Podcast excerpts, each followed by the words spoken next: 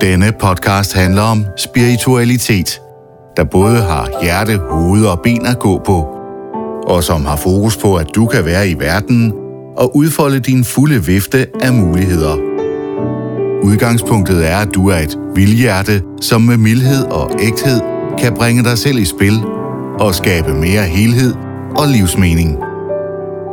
Søren Hauge er terapeut og spirituel underviser og har i mere end 40 år formidlet og inspireret mennesker i ind- og udland med et livssyn, der har højt til loftet, god jordkontakt og hjertet i centrum. Giv dig selv muligheden for at mærke, at nye perspektiver og forståelser kan få plads i dit liv. Det kan ændre din opfattelse af dig selv og verden, og give dig mere gnist, nærvær og livsmod. Mit navn er Søren Hauge. Velkommen til min podcast. Til daglig er jeg soulflow-terapeut, spirituel underviser, og så er jeg forfatter til en længere række bøger. Og jeg har været fuldtidsprofessionel og selvstændig hele mit voksenliv. I denne podcast, så skal vi se på temaet de mange indre stemmer i dig. Dit og mit indre, med andre ord.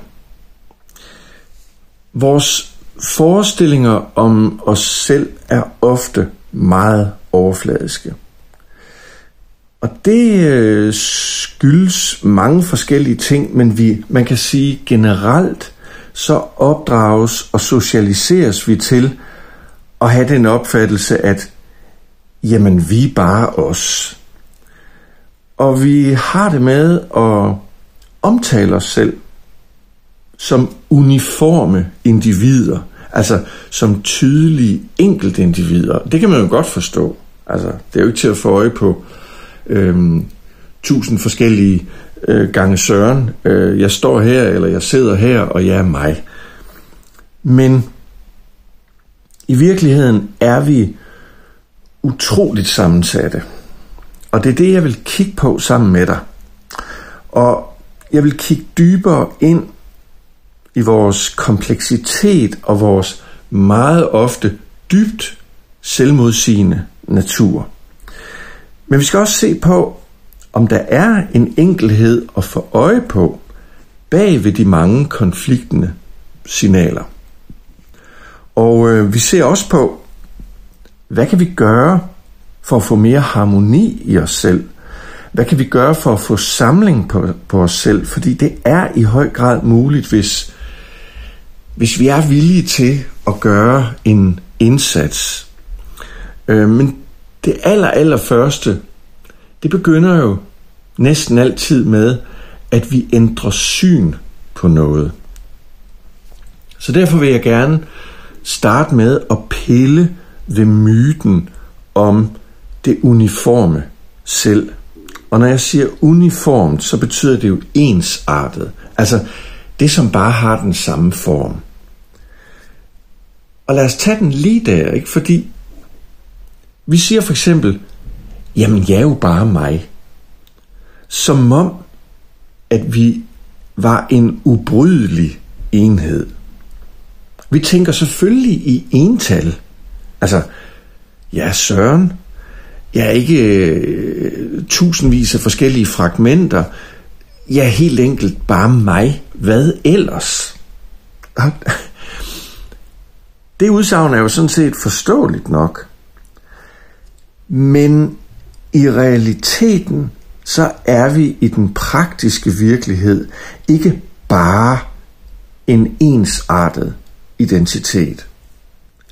I det virkelige liv er vi vidderligt ikke bare hundredvis, men tusinder af forskellige fragmenter eller dele, der spiller sammen eller imod hinanden. Vi rummer altså en enorm mangfoldighed af indre facetter. Og det er også derfor, at det entydige, uniforme selv, det er en konvention. Det er noget, vi siger. Men det stemmer ikke overens med den erfarede virkelighed. Og det skal jeg selvfølgelig vise dig. Men Det er naturligvis vigtigt at understrege, at vi har hver især et centralt jeg, og helt inde i vores essens har vi en kerne. Man kan sige, at vi kan sige jeg om os selv. Vi har en selvbevidsthed. Det vender jeg tilbage til. Men så har vi et mylder af tanker, forestillinger, følelser, stemninger og impulser. Og dette mylder, det er ikke bare tilfældigt. Det bliver særdeles interessant, når vi sådan kigger nærmere på det. Så lad mig komme med nogle eksempler, så det bliver mere konkret. Hvis vi for eksempel siger, at man er ryger, og man vil øh, gerne holde op med at ryge. Her kan vi alle sammen, og hvis du ikke er ryger, så kan du alligevel godt følge eksemplet, for det handler om en eller anden form for afhængighed af et eller andet. Men hvis nu vi bruger billedet med en ryger, så kan man observere forskellige aktører indeni, som indbyrdes modarbejder hinanden. Så du har allerførst selvfølgelig, som ryger, så har du en indre rygeridentitet. Og den del af dig vil bare blive ved med at nyde rygningens stimulerende virkninger og alt det, som det indebærer. Så du har en ryger i dig, hvis du altså er ryger. Men så har du også ikke rygeren. Og ikke rygeren er den del af dig, som ikke ønsker at ryge, og som gerne vil være fri af røgen og alt det ubehag, det indebærer at være ryger. Så din ikke-ryger foretrækker et røgfrit liv, og har fornemmelsen for alle de ulemper, der er forbundet med det. Mm, det smager dårligt i munden. Øh, jeg kan ikke lugte, som jeg ellers kunne, da jeg ikke røg, og det er i virkeligheden usundt, og jeg bliver mere forpustet, når jeg går op og ned ad trapper, og så videre, og så videre. Så du har altså rygeren inde i dig, og du har ikke rygeren. Men så har du også kun lidt rygeren. Det er sådan en mellemidentitet, du har, fordi frem kommer der så sådan en transformeret version af rygeren, hvis du kan fornemme, at det er nok en god idé at holde op med at ryge. Så får du den frem inden i dig, den side, som er den slankede version, der kun vil ryge de helt essentielle smøger, eller hvad det nu er, det må dreje sig om at ryge, nærmest som røgelsespinde. Altså kun de rygesessioner, som er fyldt med topnydelse. Og det er selvfølgelig noget, som kun lidt rygeren inden i dig siger for, at, at rygeren kan overleve. Så det er jo i virkeligheden et vanvittigt skue, fordi ikke rygeren vil holde op med at ryge. Kun lidt rygeren kan jo så faktisk i forlængelse af, at din ikke-ryger har besluttet, jeg vil holde op med at ryge, så fejrer din kun lidt ryger beslutningen ved at tage en smøg og sige, det er sgu en god beslutning.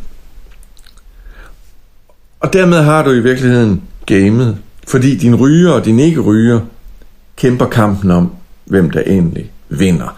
Jeg selv eks-ryger, det er mange år siden, jeg holdt op med at ryge, men jeg kan tydeligt huske den her indre battle, jeg havde, før det endelig viste sig, at jeg må, måtte give slip på, på rygeren og på kun lidt rygeren, og langsomt så for to de her andre identiteter sig. Jeg har absolut intet behov eller ingen trang i dag, så de identiteter er svundet væk, kan man sige. Men det er jo bare et eksempel. Så lad mig komme med et andet. Altså, når noget går helt galt. For eksempel, indimellem, så kommer du og jeg i usædvanlige situationer. Vi kommer, så at sige, uden for normalen og rammer nogle, øh, nogle yderpunkter i os selv. Og her dukker der nogle uventede aktører op inden i os.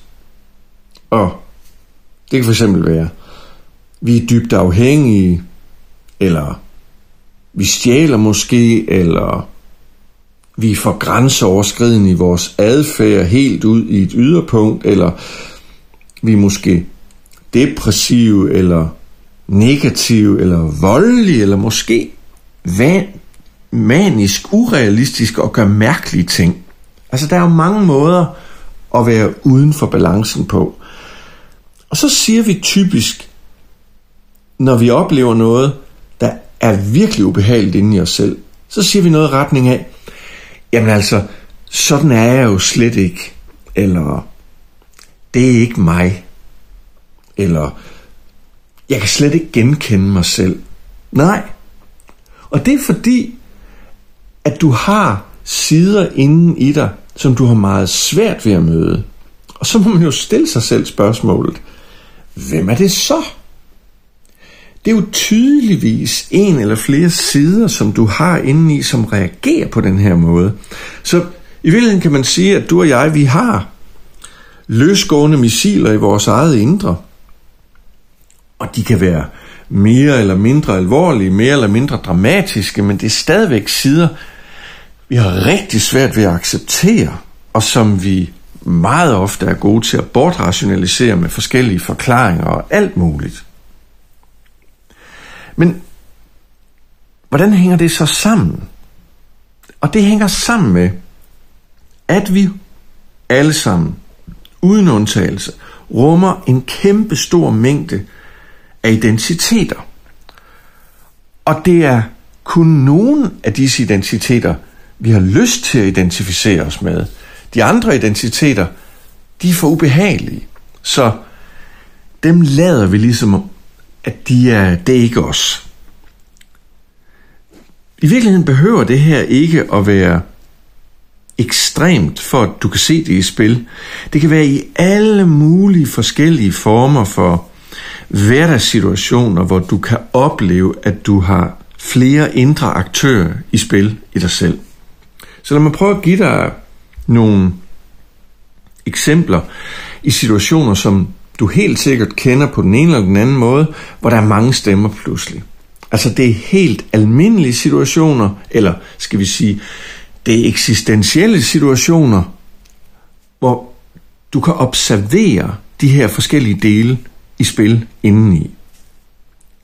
Lad mig komme med det første eksempel. Du står måske over for, at du skal have et nyt job. Så hvad sker der så inde i dig, når du ligesom står over for den her mulighed, at du kan faktisk få et nyt job? Måske har du fået et nyt job. Og øh, det har været en proces, som har været resultatet af ansøgning og længere tids knokleri for at komme igennem, og bup, du er gået igennem nåleøjet, og nu skal du altså starte på det her nye job. Og hvad har du så inden i dig? Og det er jo selvfølgelig helt fiktivt det her, men lad os nu bare lege. Du har for eksempel den ambitiøse del inden i dig.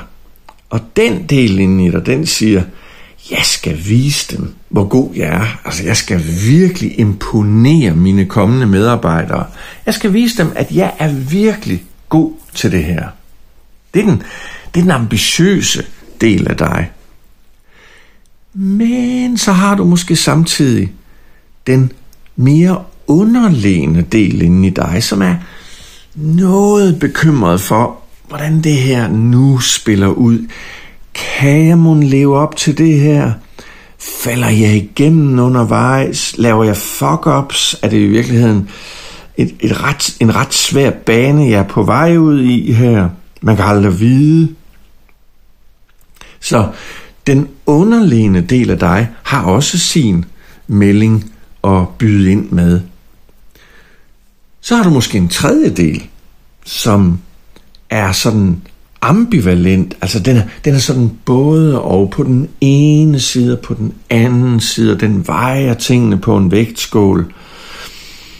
Og du har måske en fjerdedel indeni, som er sådan lidt afventende, sådan lidt tilbagelænet og sådan har den holdning, ja, nu må vi se. Altså, nu må vi se. Og så har du den glædesfyldte del, som simpelthen bare er begejstret. Ej, jeg ser frem til det her. Det bliver virkelig spændende. Så prøv at lægge mærke til, jeg har lige nu nævnt fem vidt forskellige sider indeni. En ambitiøs, en underlegen, en sådan ambivalent og en mere afventende, og så den glædesfyldte. Og alle de her stemmer kan være i varierende grad nærmest samtidig inden i os, i forbindelse med, i det her tilfælde, et nyt job. Vi kan også tage et andet eksempel. Det kan være sådan rimeligt eksistentielt et dødsfald. Vi kommer alle før eller siden ud for at være tæt på et dødsfald. Og hvis nu vi siger, at det er nærtstående, så har vi meget naturligt den sørgende del inden i os. Og det er, det er en side inden i os, som virkelig er ramt af det her tab. Øhm, men ved siden af den sørgende, er der måske også en frustreret del indeni, som har en oplevelse af, at der er mange uafsluttede ting. Der er ligesom, der var nogle ting, der ikke blev gjort færdig med vedkommende. Øhm, og, og, og, og det skaber sådan virkelig en spænding indeni, og, og, og sådan uløst øh, frustration. Og samtidig med det, så er der den forvirrede del indeni, fordi hvad nu? Altså, hvad indebærer det her? Nu, nu er vedkommende her ikke mere, men hvad vil det så rent faktisk sige, og hvad kommer det her til at betyde? Og hvor, hvor skal vi nu hen med det her? Masser af ubesvarede spørgsmål, der gør en side af dig selv måske forvirret, utryg. Og så har du måske også en del inden i dig, som er lettet. Og her taler jeg ikke om, at det øh, nødvendigvis bare er, er dejligt at slippe af med nogen. Øh, det kan selvfølgelig være en mere kynisk del, men den lettede del, jeg taler om lige nu, det, det kan måske være, at vedkommende var syg, og, eller vedkommende var meget gammel og svækket, og det er rart at vide, at vedkommende ikke kæmper mere, at vedkommende er blevet frisat. Øhm, og de her stemmer, jeg lige har nævnt, de er ofte sådan hulter til bulter indeni, når mennesker skal forholde sig til, at nu er der et andet menneske, som ikke er mere, som man ikke kan kommunikere med mere. Det er selvfølgelig et meget øh, dramatisk eksempel, og derfor så kan vi også bare tage en virkelig simpel, enkel hverdagssituation. Du har en snak med din nabo. Så du står her og har en, en hyggelig sludder. Så den hyggelige del inde i dig, eller den hyggende del af dig, er vældig afslappet og, og, og sådan casual, og kan godt lide at have sådan en uforpligtende sludder. Men samtidig med det, så kan det være, at du indeni har en anden, sådan mere vurderende og kritisk side indeni dig, som indimellem bliver aktiveret. Nå, det kan være et eller andet fuldstændigt øh, banalt med, at øh, hvis du sådan er meget optaget af sprog, og så siger vedkommende noget, der lyder lidt anderledes end det, du synes, det lyder som, og så retter du ligesom mentalt inden i dig selv. Det hedder faktisk sådan. Så du står sådan lige med, med rette lak og øh, vurdering på.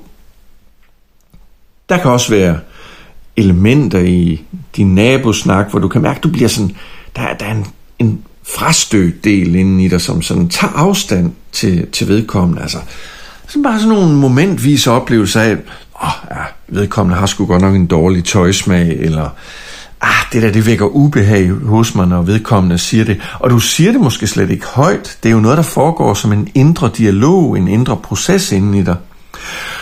Og så har du forhåbentlig den sympatiserende del inden i dig, der ligesom føler dig sig allieret med, med din nabo, især når I deler et synspunkt. Når der er noget, I er enige om, så kommer den sympatiserende del frem. Ja, det er også rigtigt.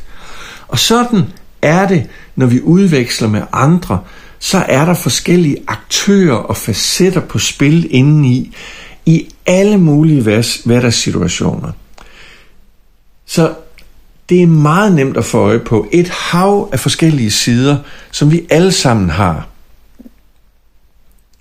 Det, som så kan være spørgsmålet, det er, hvordan skal vi forholde os til de her forskellige sider? Ja, nu vil jeg introducere et ord, som jeg vil bruge fremover, sammen med nogle andre ord også, nemlig, jeg vil sige, at i mit sprogbrug, så hedder det her delpersonligheder. Og delpersonligheder, det er dele af vores samlede natur. Det er de forskellige dele, der hver især er i os som små identiteter, eller mindre identiteter, eller delidentiteter. Vi kan også sige, det er roller, som har hver deres stemme inden i os. Så de eksempler, jeg har givet, er altså levende dele, der har deres aktuelle liv i vores indre. Så man kan sige på en måde, forestillingen om at være en udelelig identitet, et uniselv, det er forestillingen om, at du og jeg er en samlet enhed, altså det uniforme selv, som jeg også kaldte det tidligere. Du taler med én stemme, og du er helt i overensstemmelse med dig selv. Og nu kan du jo allerede høre på det, jeg siger. Det er du jo langt fra altid. Og derfor så vil jeg introducere udtrykket multiselvet. Du er altså ikke et uniformt uniselv, du er et multiselv. Det vil sige, du rummer i virkeligheden et væld af stemmer. Det multiforme selv kunne man også kalde det. Hver eneste af dine stemmer har sin særlige dagsorden, sin specielle identitet. Derfor er du de mange stemmers land. Delpersonligheder er ikke noget, jeg har fundet på. Det er en særdeles udbredt opfattelse, der er meget kendt inden for psykologi, og som har praktisk anvendelse i forskellige former for psykoterapi, og opfattelsen den har været udbredt i adskillige årtier.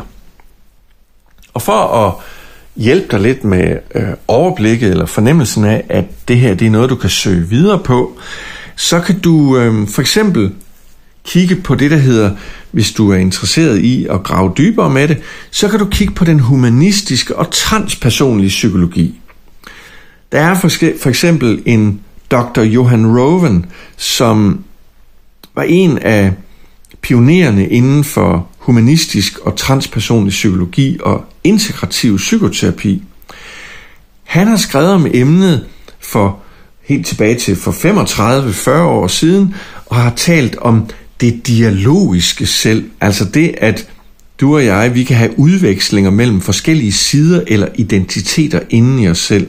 Han skrev en bog tilbage i 1989, der hed Subpersonalities, The People Insiders, altså delpersonligheder, folkene eller menneskene inden i os.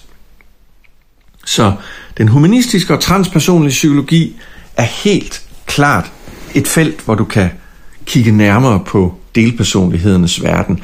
Og inden for det felt, der vil jeg gerne fremhæve psykosyntesen. Psykosyntesen er en øh, psykologisk forståelsesmåde, som blev udviklet af den italienske psykiater Dr. Roberto Assagioli, og psykosyntesen behandler indgående emnet. Og for Assagioli, der var delpersonligheder, som han kaldte det, identitetsmønstre, der kommer af relationer, og som tager form som selvbilleder og sociale roller. Så psykosyntesen har et væld af righoldig øh, uddybning af emnet omkring de mange stemmer i vores indre. Så vil jeg også fremhæve øh, Internal Family Systems, eller IFS, som er udviklet af Richard Schwartz tilbage i 80'erne. Inden for IFS, eller Internal Family Systems, der er der bliver delpersonlighederne kaldt parts eller dele i os, og de spiller en helt central rolle, og deraf ordet indre familie, altså internal family. Så vil jeg fremhæve Soulflow-terapien, som jeg selv har udviklet med min kollega Ken Sørensen, der er uddannet psykoterapeut inden for psykosyntese-traditionen.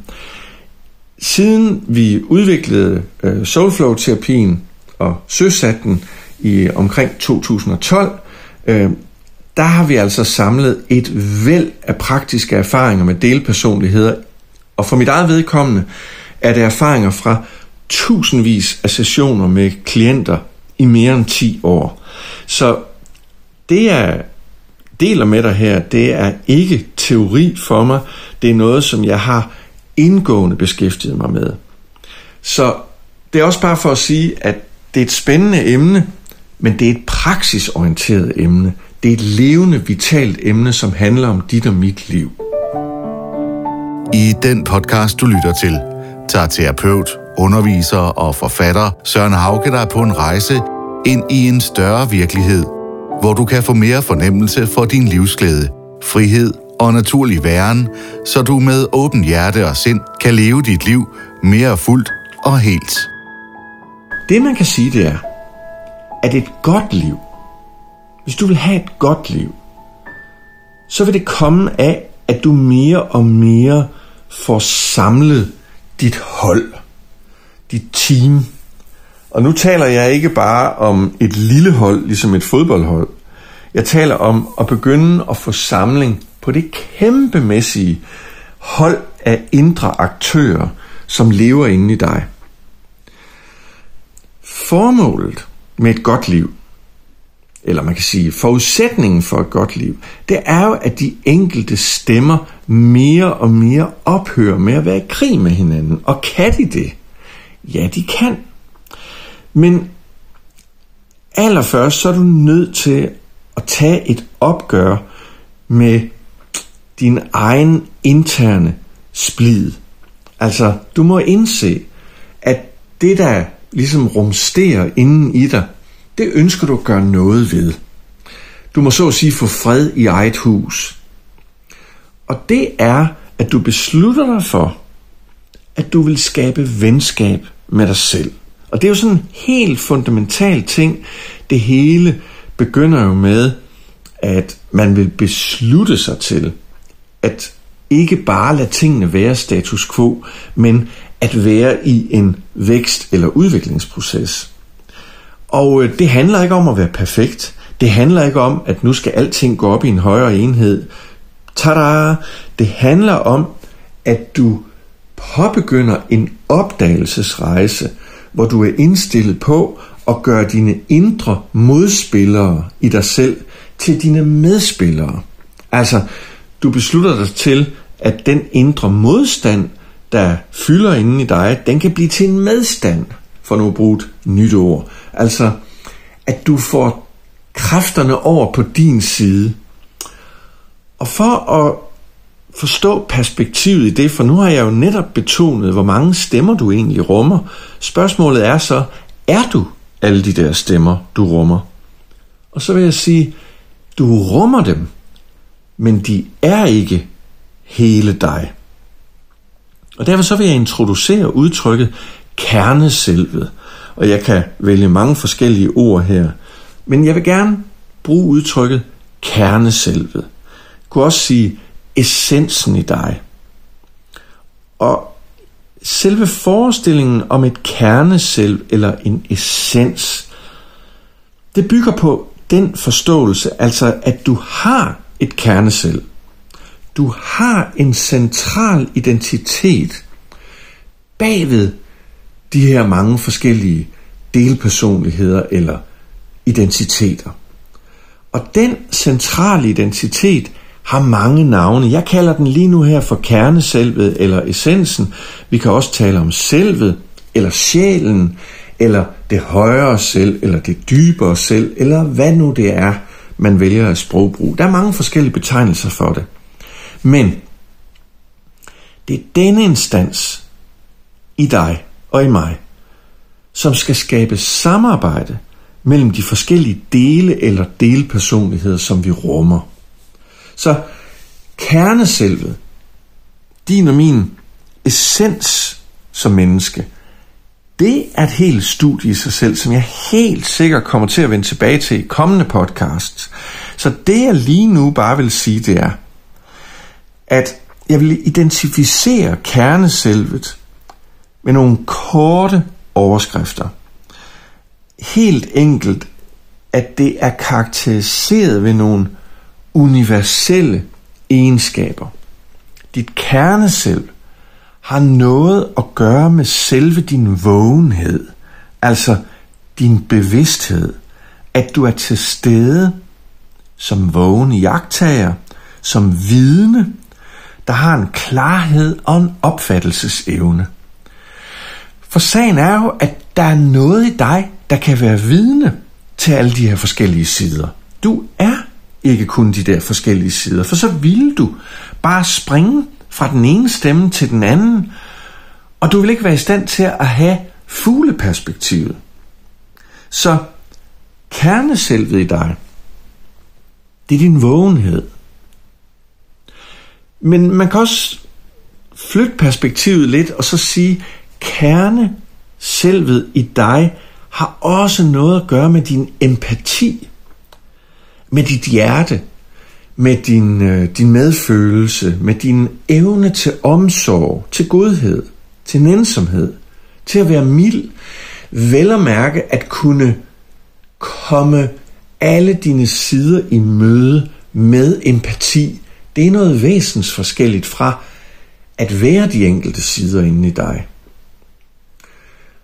Man kan også sige, at dit kernesel kommer til udtryk som din dybere dynamik, altså din, din, din livskreativitet, din skaberkraft, altså den originalitet, der presser sig på inden i dig som en ganske særlig form for, hvad skal vi sige, livsopfindsomhed eller et, et livsdrive, som betyder noget ganske særligt for dig. Og øh, som sagt er kerneselvet et kæmpestort og vildt spændende emne, som jeg glæder mig til at vende tilbage til i andre sammenhænge. Så lige nu, der vil jeg egentlig bare sige, at kerneselvet er det, der skal være i stand til at skabe det samarbejde i dig, der fører til en samskabelse imellem de forskellige delpersonligheder, som du og jeg rummer. Og her er det oplagt at bruge orkestermetaforen. Og hvad mener jeg med orkestermetaforen? Jo, jeg mener helt enkelt, du er et orkester. Så, hvad er så et orkester? Jamen, et orkester, det består jo dels af en komponist. Fordi bag aktiviteten, at et orkester skal være i stand til at spille noget musik, der skal der jo være en komposition, som bliver spillet. Og det indebærer jo, at der bag øh, det hele er en indre komponist, der har undfanget og født noget, som skal spilles. Så man kan sige, at din indre komponist, det er dit kernesel. Det er din inderste essens. Men så er der i forgrunden, der er der dirigenten. Det er den synlige aktør, som skal fortolke kompositionen. Så dirigenten i dig, det er dit bevidste selv. Men det er klart, at din dirigent kan jo stå nok så meget på podiet og have nok så meget på hjerte med en komposition fra komponistens hånd. Intet sker jo uden resten af orkestret. Og resten af orkestret, det er jo selvfølgelig musikerne. Det er alle dine delpersonligheder, eller dine roller, eller dine dele, eller dine talenter, som du rummer. Det er dem, der skal til for, at musikken kan blive spillet. Så det jeg siger lige nu, det er, at hele formålet med at være et orkester, det er selvfølgelig at spille musik. Og dit formål med at være i verden, det er at spille din musik. At du får udtrykt det, som du har på hjerte i dit liv. Du er her i verden for at spille din livsmusik. Det, som du kan mærke, betyder noget for dig. Og det har både noget at gøre med dit arbejde eller dit virke. Det har også noget at gøre med din relation til dine venner og din familie, og det at være familie. Og det har også noget at gøre med dit forhold til dig selv og være dig og kunne være med dig selv og udfolde alt det, som du i virkeligheden rummer og gå på opdagelse ind i dig selv. Så, livet handler vel om at spille vores livsmusik. Så det handler om, at hvis det kan ske, så må vi skabe et godt samarbejde med vores indre musikere, sådan så at vi kan spille de kompositioner og improvisationer, som kommer fra vores indre essens. Men det indebærer jo, at vi skal skabe et samarbejde.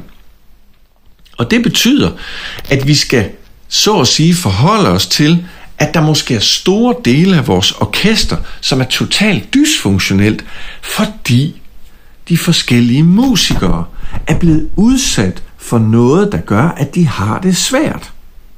Altså udgangspunktet er, at alle de sider, vi rummer i deres inderste kerne, er enormt værdifulde og er musikere, der kan spille med hver deres stemme, men mange af dem er måske ramt på grund af forskellige omstændigheder, der gør, at de ikke er i stand til at spille den musik, som de har potentiale til at spille.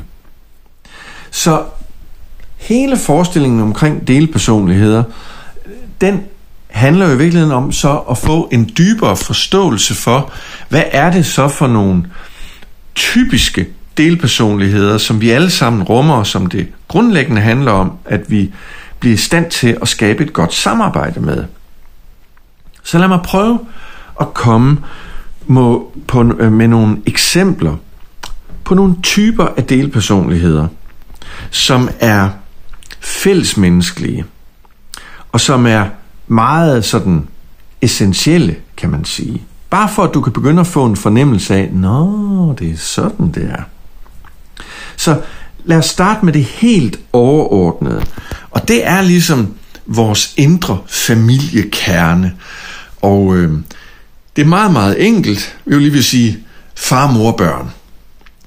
Øh, vi har maskuline sider inden i os, det vil, og det uanset hvad køn vi har. Alle har maskuline sider inden i sig. Dem kan vi kalde faderlige, vi kan kalde dem mandlige, men de er i hvert fald maskuline. Og så har vi alle sammen selvfølgelig feminine sider. Det er de moderlige, det er de kvindelige sider i os, både de unge og de ældre facetter øh, af det kvindelige, såvel som det mandlige. Og ud over det maskuline og det feminine, så har vi barnet i os. Og det er jo i virkeligheden, når det kommer til stykket, nok den mest kendte delpersonlighed overhovedet. Det er, når folk taler om det indre barn. Og det indre barn, det dækker jo over forskellige livsfaser og åbner til, der er den spæde del inden i os, der er det lille barn, øh, der er det lidt større barn, der er måske betweenageren inden i os, der er selve teenageren, og så er der det unge menneske. Så der er jo selvfølgelig mange facetter under hatten barn fra helt spæd og så til vi endelig træder ind i voksenverdenen. Så vi har det maskuline, og vi har det feminine, og vi har barnet i os. Det er ligesom familiekerne-temaet.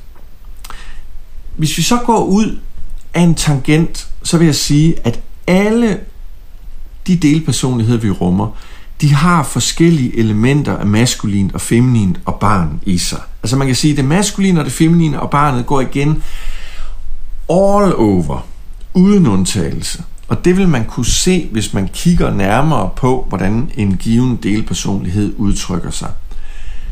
Lige nu vil jeg så ikke fokusere mere på det maskuline og det feminine, men mere prøve bare at give dig nogle eksempler på det, man kunne kalde modne eller harmoniske delpersonligheder, som er velfungerende, og så umodne eller uafbalancerede delpersonligheder, som ikke fungerer særlig godt. Så lad os, lad os prøve at starte med de modne. De modne sider af dig og mig, det kan for eksempel være, og det er kun eksempler, den venlige, eller det kan være den spontane, eller den kraftfulde, eller den veltalende, eller det kan være forældren, eller den eventyrløsne, eller det kan være den uskyldsrene, den dybsindige, eller det kan være den festglade, eller det kan være helten eller heldinden, det kan være healeren, praktikeren, det kan være livsnyderen, det kan være den vise, det kan være pioneren, den geniale, magikeren, eller det kan være den hverdagsglade. Der er rigtig, rigtig mange eksempler på moden eller harmoniske delpersonligheder. Hvad så med de umodne eller de uafbalancerede? Ja, det er jo allerførst de ovenstående, når de ikke fungerer og udtrykker sig fuldt ud. Men lad mig prøve at give nogle konkrete eksempler. Det kan for eksempel være din indre manipulator. Eller det kan være tyrannen i dig. Eller det kan være pleaseren. Eller den nådesløse. Eller det kan være den hjælpeløse, der bare ikke kan finde ud af noget. Eller selvpineren, der bare er virkelig hård ved sig selv. Eller den skyldbetyngede, eller den skamfulde, eller din indre bølle, eller din indre drama queen. Eller det kan være den meget usikre del inde i dig, eller perfektionisten, eller den selvmelidende, eller den, der er helt forvist.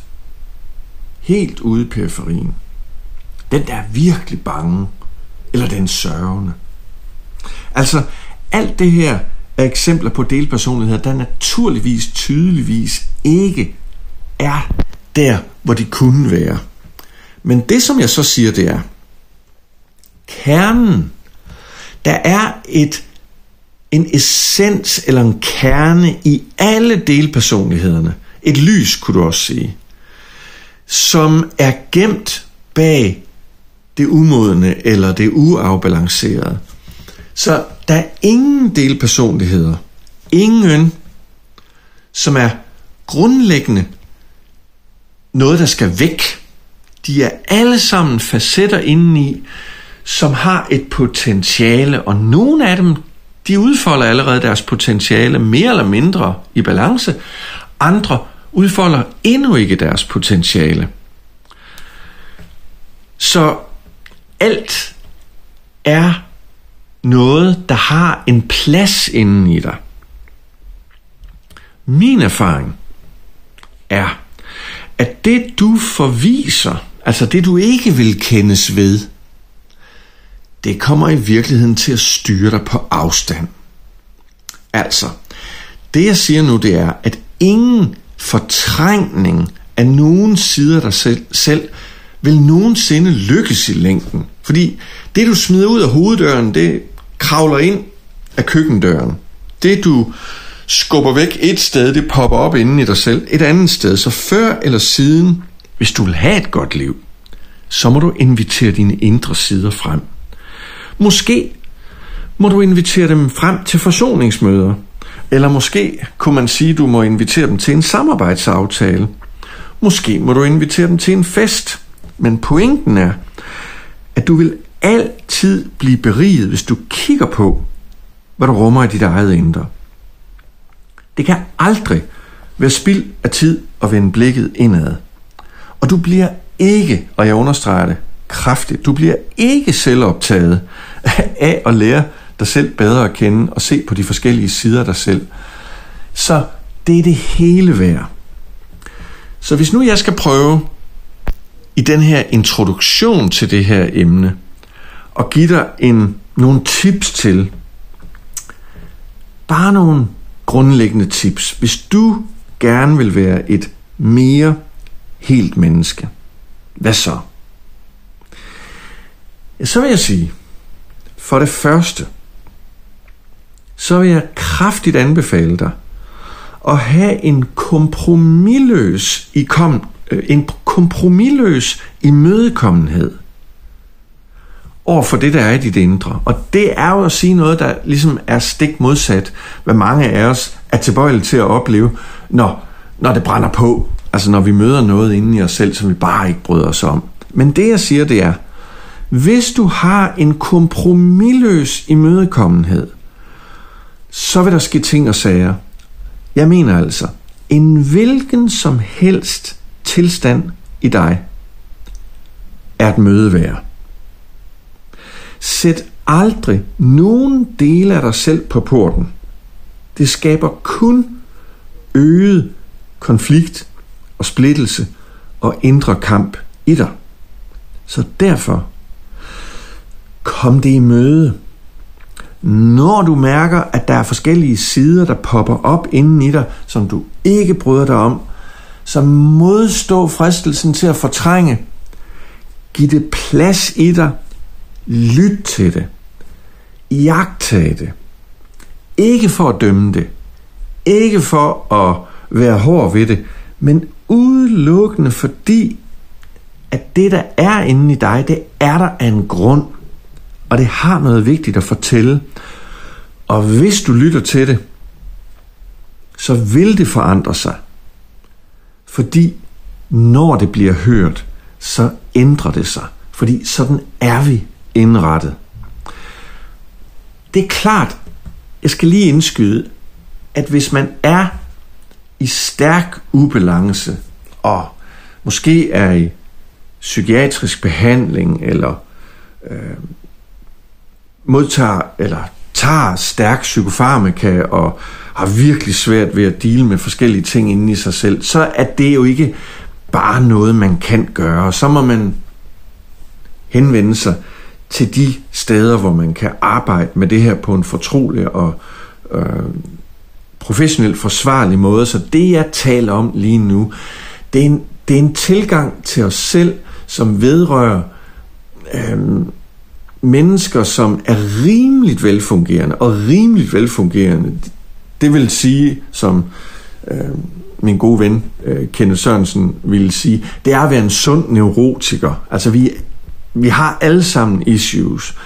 Det vigtige er at forstå, at den tilgang, jeg taler om her med at være kompromilløst imødekommende over for sig selv, det er, at man ikke er ude i et ekstrem i sit liv og under øh, professionel behandling øh, og har rigtig, rigtig svært ved at få samlet op på sig selv. Det er noget dybere, øh, anderledes ubalance, som jeg ikke taler om lige nu. Men i princippet er det det samme, der foregår indeni. Det er bare ikke noget, man lige kan håndtere selv. Og i det hele taget vil jeg sige, at det er jo en sund og god ting øh, at gå til professionelle, men det behøver jo ikke at være psykiatrisk behandling, altså virkelig god psykoterapi, eller en god coach, eller en, en livsvejleder, som kan hjælpe, kan være et rigtig godt spejl for de her ting, eller en god ven. Fordi det er jo meget ofte det, at hvis vi deler udfordrende ting, som vi har i vores liv, med vores nærmeste venner, så kan der være vigtig hjælp at hente. For det andet, så vil jeg sige, at hvis du vil have et tips til at blive et mere helt menneske, så vil jeg sige, drop styrende dagsordner. Altså, slip forestillingen om, at du kan bare være i vanlig kontrol. Begynd at have tillid til dit eget indre, som altid rummer en læring, hvis det får muligheden for det. Så hvis du løsner lidt på den der mulige trang til at styre alting, så er der faktisk mulighed for, at der inden fra dig selv af kommer hjælp til, at det, som bliver mødt, faktisk bliver en samarbejdspartner i dit eget indre. Så det leder egentlig over til mit punkt 3, nemlig lorten og guldet, at jeg sådan grundlæggende vil sige, at det største guld i dig og mig, det ligger begravet der, hvor du mindst har lyst til at gå hen. er det ikke forunderligt? Der, hvor du og jeg har mindst lyst til at kigge, der gemmer de største skatte sig. Altså hvis vi kommer hen og møder sider inde i os selv, som vi har meget lidt lyst til at møde, så rummer de et potentiale, som hvis de bliver hørt og imødekommet, ændrer disse sider sig indeni og frisætter de muligheder, de i virkeligheden har ventet på at få sat i udfoldelse. Fordi, surprise, surprise, dit indre er altid konstruktivt. Lad dig komplet overraske af, hvordan det i virkeligheden er at komme dig selv i møde. Du rummer intet forkert. Ingenting inde i dig er 100% øh, forkert og komplet farligt og ondt eller noget som helst. Det er alt sammen noget, der har en kerne af livsgnist, som kan gå fra at være en modspiller til at blive en medspiller. Dette her var selvfølgelig kun en introduktion, fordi det her emne, jeg har delt med dig lige nu, det er enormt. Og jeg kunne fortælle tusinder af ting baseret på mine personlige erfaringer de sidste 11 år med Soulflow-terapien. Men det jeg bare ville dele med dig, det var den her åbning ind til, og hvis du kan få en venlig nysgerrighed over for en enorm verden, som du og jeg altid rummer. Nemlig til dit og mit indre univers, hvor de mange stemmer er i os, eller vores indre delpersonligheder. Det var dagens episode. Mit navn er Søren Hauge, og hvis du vil kigge videre på noget af det, jeg laver, så kan du for eksempel gå ind på wiseheart.dk, hvis du er interesseret i at kigge på nogle af de bøger, jeg har skrevet. Øhm, du finder mig på Instagram som Gentle Wildheart. Du kan selvfølgelig også bare søge på mit navn Søren Hauge. Jeg er også på Facebook, og min hjemmeside er sorenhauge.com, hvor du kan finde masser af yderligere information om det, jeg laver. Tak for nu. Rigtig god dag, og vi høres ved i næste episode. Tak fordi du lyttede med. Forhåbentlig fik du gode aha-oplevelser og inspirerende vinkler, der kan bringe mere vildhjerte ind i dit liv. På genhør næste gang.